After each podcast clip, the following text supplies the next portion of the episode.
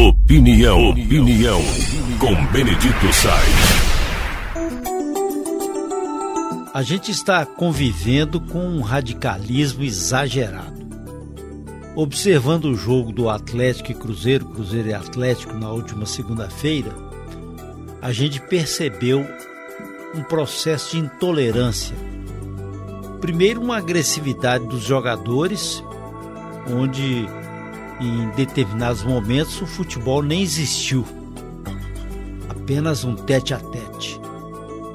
É, numa das comemorações, o dedo em riste, como se fosse uma guerra ou como se fosse uma maneira de protestar contra o adversário e mais ainda ofender.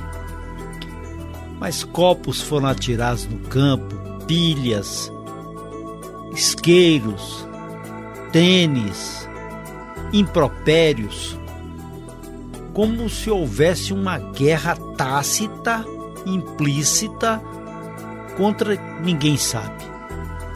E esse radicalismo que entrou para dentro do estádio, ele também está do lado de fora.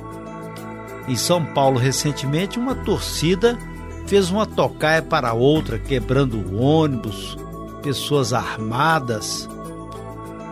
Isso há muito tempo vem acontecendo, mas agora está recrudescendo. E as pessoas estão intolerantes. Qualquer interpretação errônea ou então interpretação egoística ou interpretação que não coaduna com a verdade que a pessoa quis propalar, isso tudo já vira um ataque, vive um processo de deteriorização completa.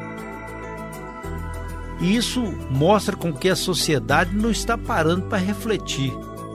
Segundo, você dentro da sua casa conversa sobre pacificação, sobre afeto entre irmãos, você tem boa relação com seus pais, com seus tios, com seus padrinhos, com seus avós? Você obedece regras. Quando você acorda, você arruma sua cama.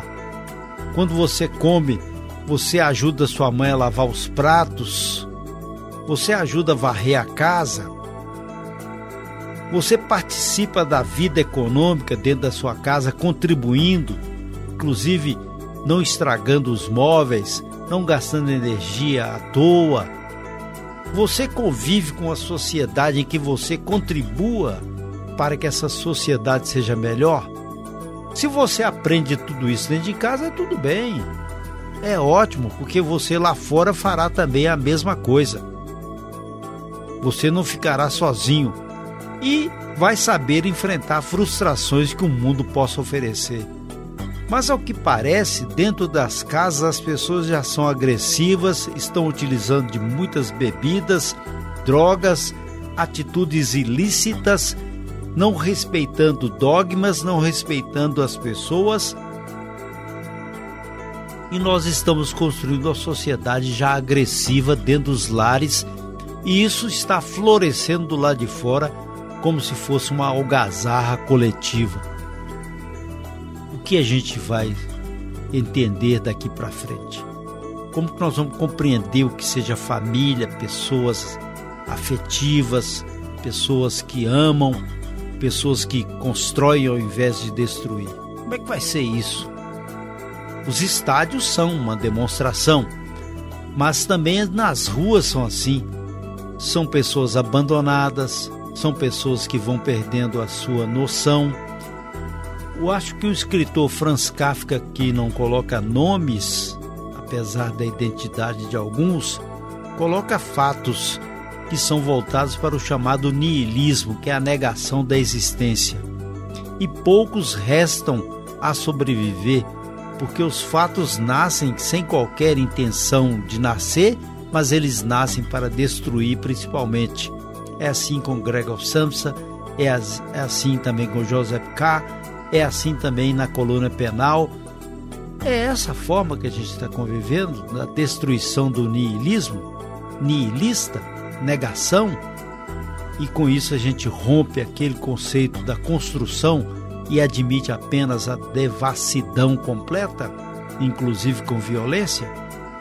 A gente pode pensar isso dentro dos nossos lares, conversar com os nossos pais, com os nossos filhos e procurar entender onde nós estamos acertando e onde nós estamos errando. Ao contrário, a sociedade vai ser de cada um para si e Deus não estará para todos.